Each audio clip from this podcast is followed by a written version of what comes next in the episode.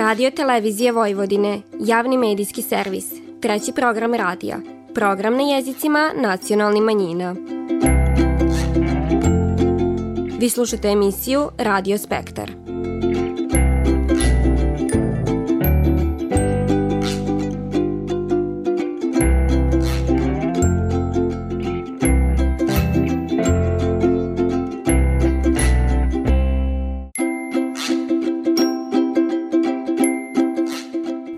Pozdrav poštovani slušalci, vi pratite program na bunjevačkom jeziku. S početkom vremena iščekivanja Isusovog rođenja, za koji se bunjevačka zajednica posebno pripravlja, čeljac su sve aktivnija. Tako se u školama na predmetu bunjevački jezik s elementima nacionalne kulture organizuju i radionice izrade božićnjaka, a jednu od njih posjetili smo i mi. Bila je to prilika da se pripravi Božićnjak i za izložbu koju tradicionalno pripravlja Udruženje građana Bunjevačka vila, a na kojoj upravo Božićnjaci zauzimaju centralno mesto. Ustanova kulture Centar za kulturu Bunjevaca je u Subotici takođe pripravila izložbu na kojoj su između ostalog prikazani upravo i Božićnjaci. Bila je to prilika da se vidi dio baštine Bunjevaca kroz predstavljanje virtualnog muzeja Bačke Bunjevaca. U istom ambijentu predstavljena je i nova knjiga Alise Prčić-Vukov pod nazivom Miris Bilog Jorgovana. Na kraju emisije donosimo informacije o tradicionalnom godišnjem koncertu Kulturno-umetničkog društva Železničara Bratstvo.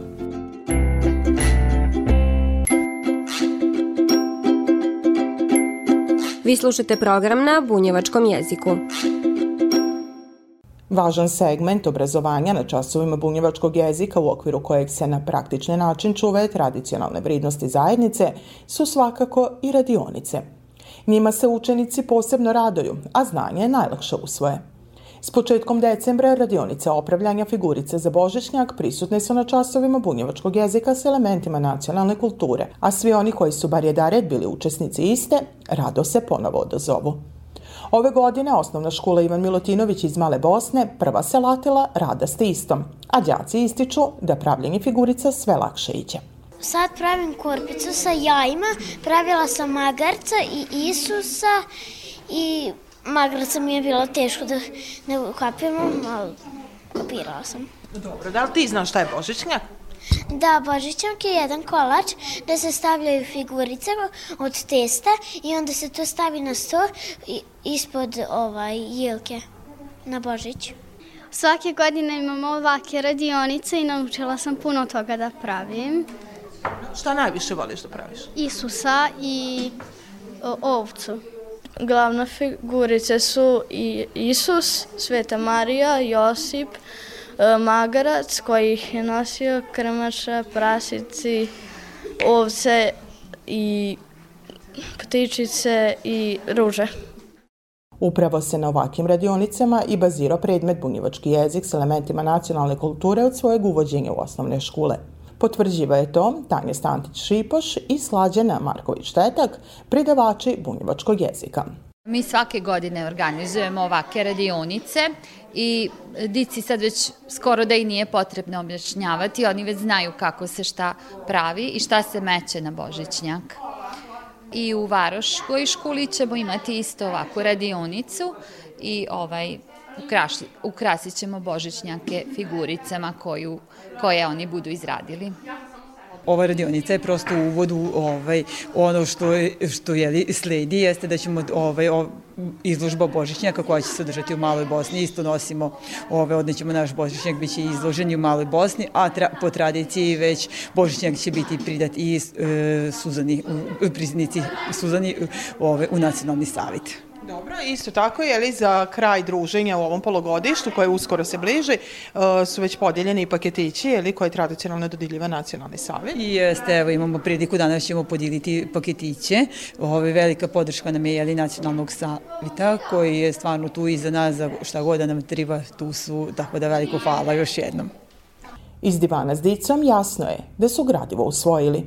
Zato su, koji prethodni godina, još je dared nagrađeni – Povod su svakako i nadolazeći sveci i praznici.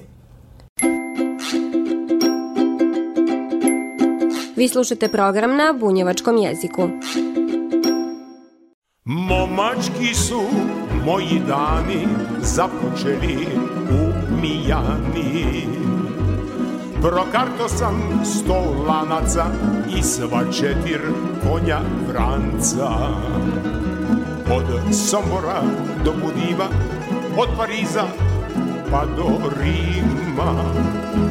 To su staze mojih dana, dugih noći i godina.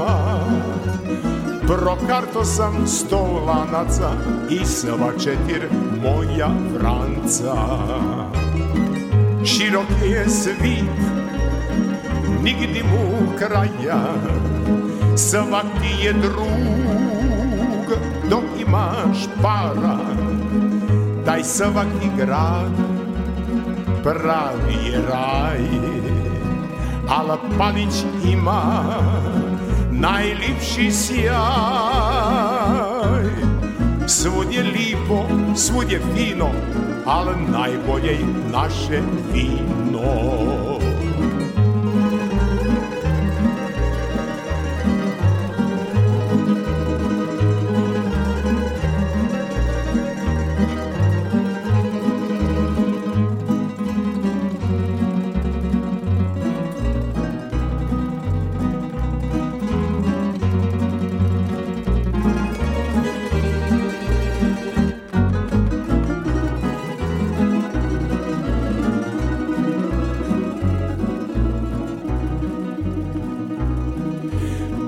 crkvu sam ritko svraćao, nije bilo nike vajde. I sam Isus kad me vidi, znao je za moje jade. Na ispovid kad sam išao, sve sam priznao svoje grije. Sveti Antun ne zna šta će, da da plače ili da se smije. Prokarto sam sto lanaca i sva četir konja vranca.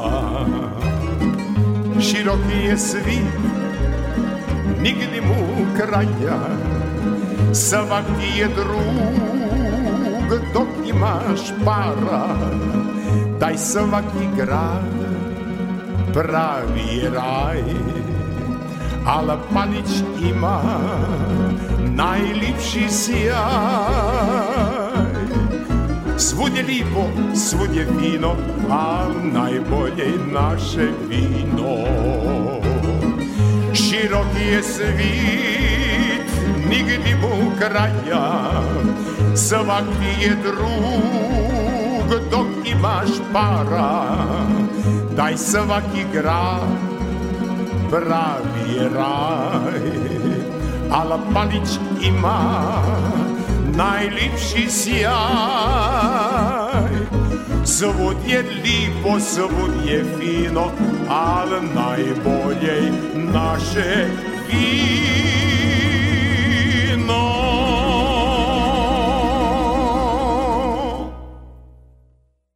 Već 25 godina unatrag, posljednji desetak u organizaciji Udruženja građana Bunjevačka vila, Mala Bosna je prve nedelje adventa u znaku Božićnjaka.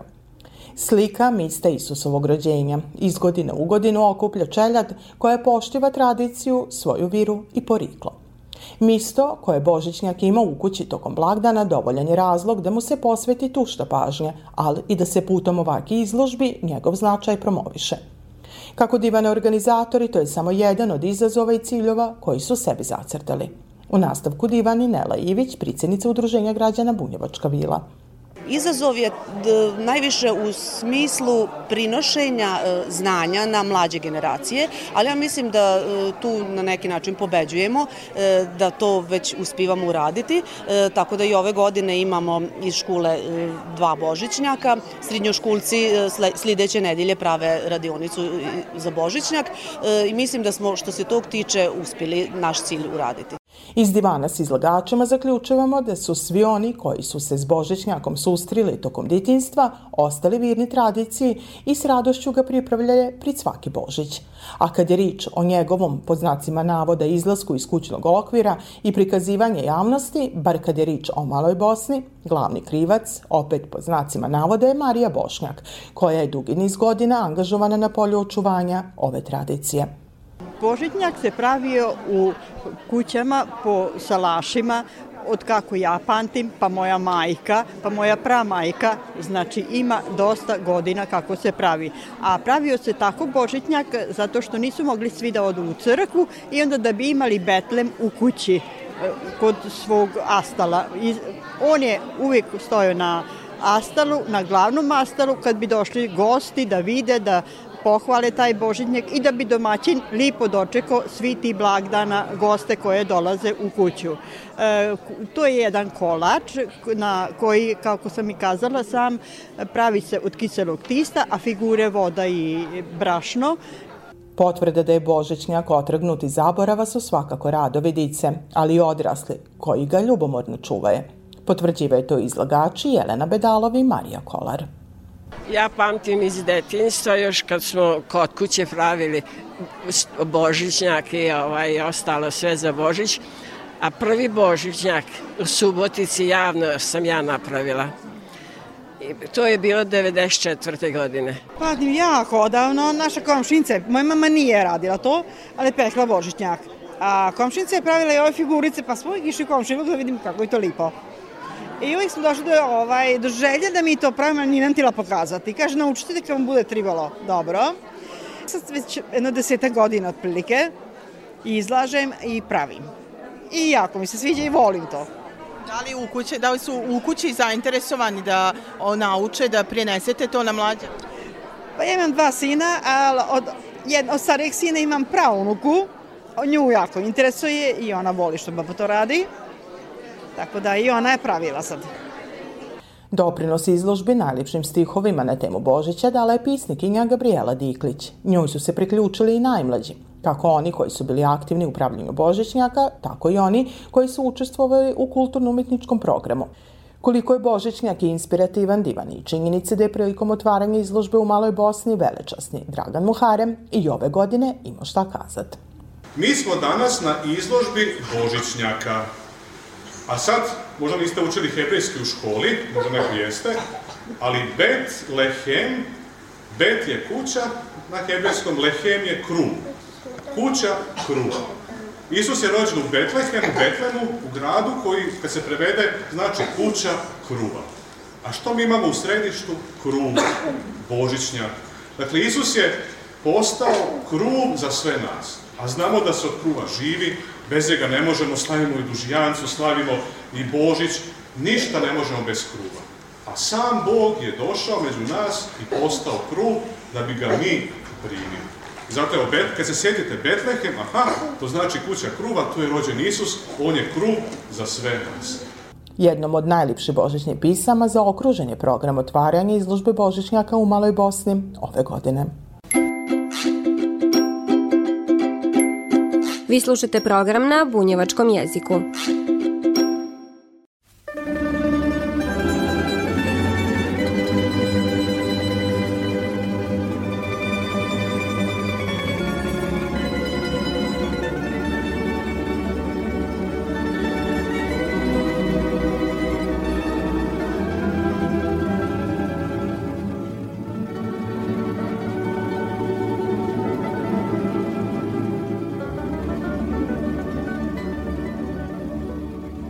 Hladan vetar poljem piri. A na zemlju pada noć. U oku mi suza blista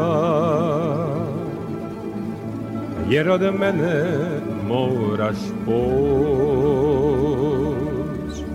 Ah ne idi, ne idi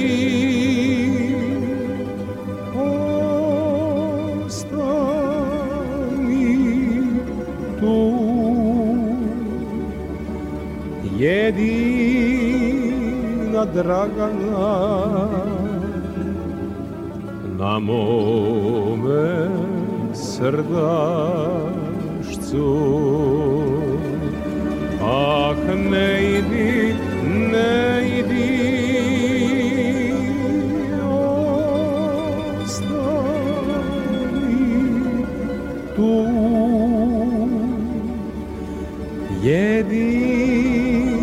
Jedina Dragana na mome srdašcu.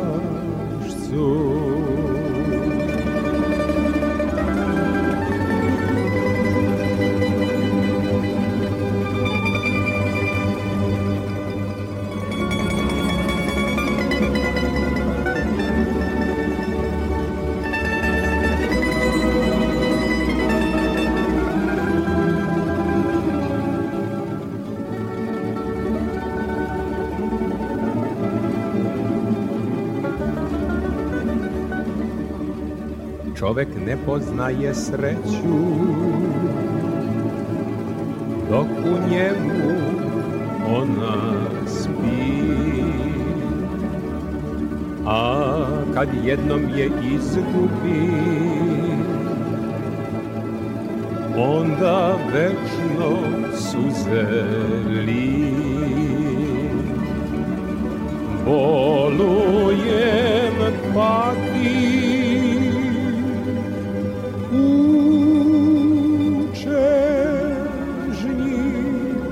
umre jer žarko ljubi onoga kog ne sme. Bolujem plačem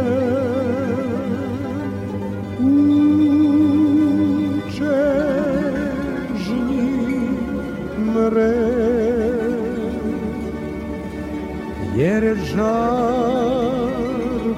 ljubi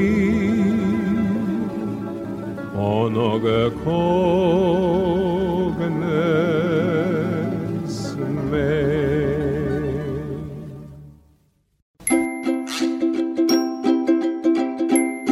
Vi slušate program na bunjevačkom jeziku. Vestibil Varoške kuće u Subotici bio je mjesto susreta poštivalaca i zaljubljenika u narodne rukotvorine i tradiciju bunjevaca. Naime, u ponedjeljak ove nedjelje izložbom organizacije Ustanove kulture Centar za kulturu bunjevaca, Varoščani su uvedeni u vrijeme iščekivanja Isusovog rođenja. Bila je to prilika da se ta slika vidi i na pletenim kolačima, motivi Božića i na raznim ukrasnim predmetima. Divanić o bogatstvu običaja, istorije i tradicije bunjevaca u sklopu programa predstavljen je rad virtualnog muzeja Bačke bunjevaca koji na svojoj internet stranici donosi prigraš fotografija i video snimaka koji odslikavaju upravo taj segment zajednice. Nus prigodan program koji je upotpunjen stihovima Gabriele Diklić u duhu nadolazeći praznika uručeni su paketići učenicima koji pohađaju bunjevački jezik s elementima nacionalne kulture. Članica Varaškog vića Subatice zadužena za oblasti kulture i obrazovanja Milanka Kostić, koja je izložbu proglasila otvorenom, posebno je pofalila tom prilikom rad vridni žena. Kako je istakla upravnica Centra za kulturu Bunjevaca, Suzana Kunđeć-Ostojić, vrijeme prid nama donosi sa sobom i posebnu dozu inspiracije. Inspiracija sa, sa jedne strane, sa druge strane velika obaveza, ne možete one koji će doći razočarati, dakle morate biti raznovrsni i drugačiji svake godine. A, ono što sve što budemo danas prikazali naće se i na našem virtualnom muzeju. To je jedan projekat koji radimo već drugu godinu. A, neke dilove tog virtualnog muzeja ćemo predstaviti i večeras.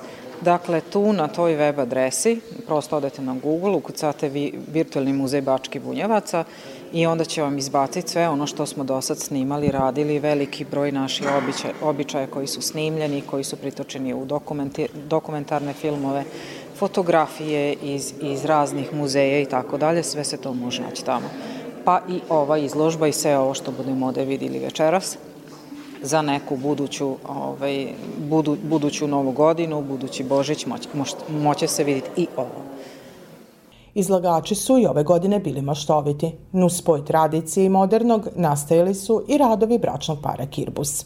Divani Mirjana Kirbus. Pa, Božić je posebna inspiracija u čovekovom životu, a ova naša rukotvorina je čuvena po svetu i mi smo kao penzioneri se odlučili da ne sedimo u sobi i da buljimo u televizor, nego lepo da imamo svoj hobi Mi se radujemo dok mi to radimo, e, taj ko kupi nekome i taj se raduje, a treći se raduje, treći čovek koji to dobije u poklon. Miris cimeta i meda asocira na zimu, a u njoj i na Božić i mlado lito. Nuz nezaobilazne motive sonca, kućice u snigu, pahulja, zvona, nastajali su i jestevi ukrasi. Vesna Rotar. Jeste da je medenjak tradicionalni ovaj, slatkiš, novo, pogotovo za pr novogodišnje praznike, ali e, ovo je nešto što je unelo malo na viši nivo jeli, te medenjake. E, kreativnost je proradila i, i način jeli, izrade je skroz drugačiji, tako da ne znam, meni pruža zadovoljstvo da ovaj, svu tu svoju kreativnost iskažem na taj način. Nuz virtualnu čestitku Jasmine Babičković, njezini radovi nastali u Irskoj, gdje trenutno živi i radi, našli su svoje mjesto i na ovoj izložbi, a nije predstavila njezina mama Anica Matković. Još kada je tu bili u Subotici, ali kad pogotovo kada je otišla u Dublin, onda slobodno vreme dok ne radi, čime da se zabavi, onda je tako radila. I kugle, i jaja za uskrs, i svašta izlagala je ona već ovde za uskrs jaja, ali ovo je sad stvarno posebna tehnika rada, boja koja specijalne boje moraju biti zato da se ovi mehurići pokažu. Inače, ako nije boja tako specijalna, neće biti ništa od toga lepe slike. Med gostima izložbe ili su nuš članove Bunjevačkog i predstavnici Polskog nacionalnog saveta, predstavnici Bunjevačkog udruženja, ali Bunjevci iz Austrije.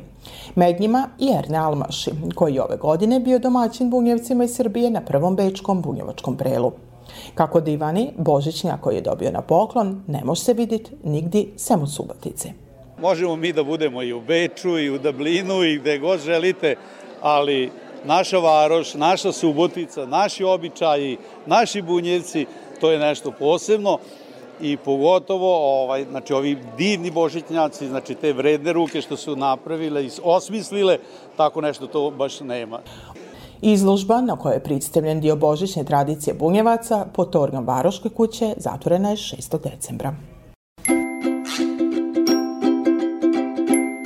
Vi slušate program na bunjevačkom jeziku. Miris Bilo Georgovana, treća je u nizu knjiga Alise Prčić-Vukov. Predstavljena je ove nedelje u ambijentu Božićne izložbe u vestibilu Varoške kuće u Subatici. Kako divan i sama autorka, knjiga donosi poetska i prozna ostvarenja u kojima se po prvi put oprobala i predstavlja nastavak sićanja na drage ljude. I mislim da je s ovom knjigom završena jedna ta možda celina o tim sićanjima, o salašima, o ravnici ću i pisati dalje, ali neki dragi ljudi neka sad ostanu u ovoj knjizi i da neka bud, neki budući, buduća deca čitaju to i imaju nešto, mislim onako neko, kako da kažem, sećanje na nešto što je bilo nekad. Ovom knjigom nastavljena je izdavačka djelatnost Ustanove kulture Centar za kulturu Bunjevaca u ovoj godini. Divani Suzana Kojundžić Ostojić, upravnica centra. Kazat ću i ova je lipa i emotivna, divani o tananim osjećanjima. Ona je kako za odrasle, tako svakako i za dicu.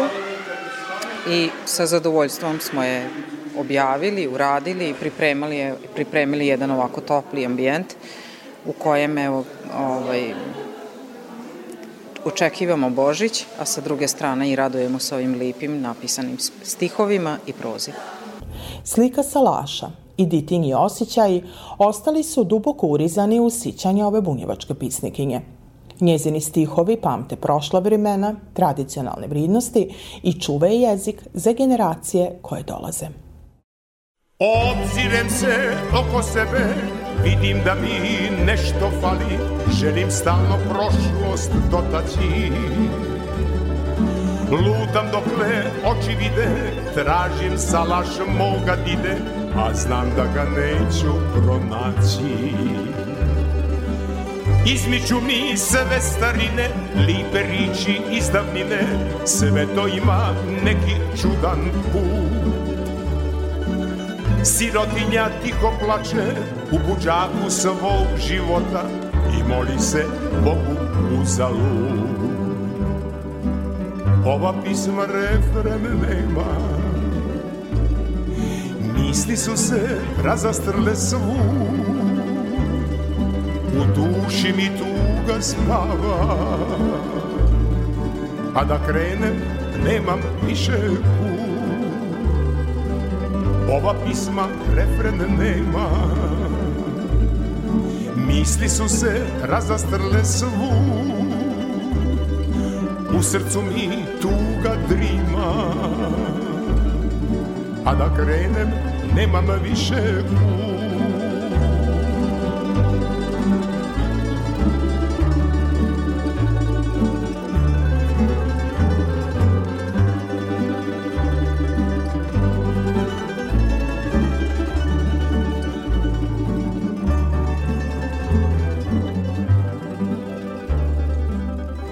Porušiše sve salaše i dudove kraj putaše što su našu dušu imali. Prodadoše sve mijane, zatvoriše sve pircuze, nisu naši stari svraćali. Konji ržu koji prije i psi laju isto tako, ko da neki salaš čuvaju. Tamburaši muku muče da se u kafanu vrate i da opet ti osviraju. Ova pisma refren nema, misli su se razastrle svud, u duši mi tuga spava, a da krenem nemam više kud. Ova pisma refren nema. Misli su se razastrle svud Drugčije se danas živi. A da krene Nemam više put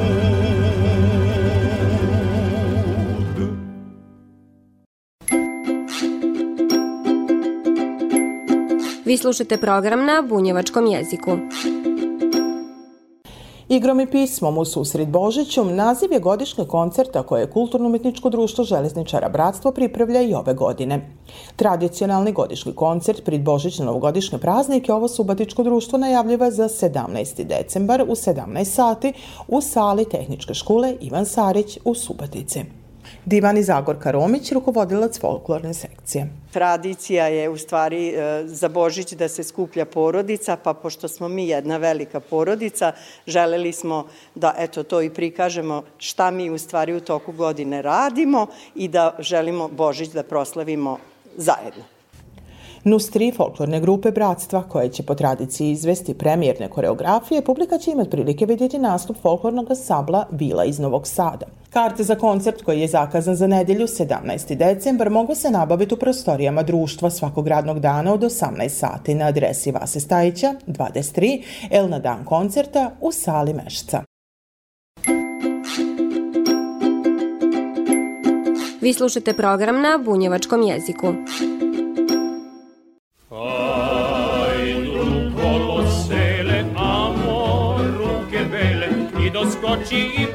Poskoči dušo medena Neka začuje se zemlja da se trese Kad zaigram kolo nevenja Ajdu kolo sele, amo ruke bele I doskoči i poskoči dušo medena Neka začuje se zemlja da se trese Kad zaigram kolo nevenja Eva ko, kao ja, ko me i ko Ruke pružijamo pa da zaigramo. Neve kolo rado igram ja.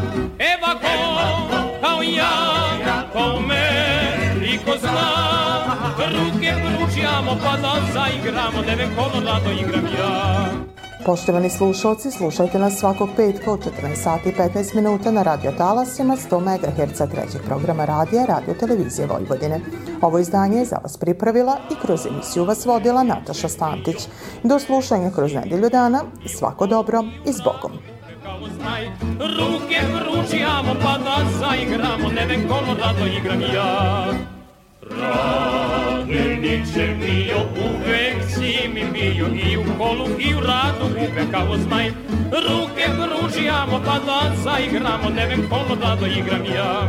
Eva ko, kao ja, ko me i ko zna.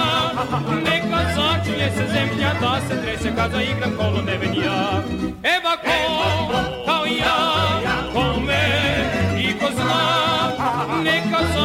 σε ζεμιά, τα σε τρία, σε χάζα, ήγραμ, κόλλον, εβενιά.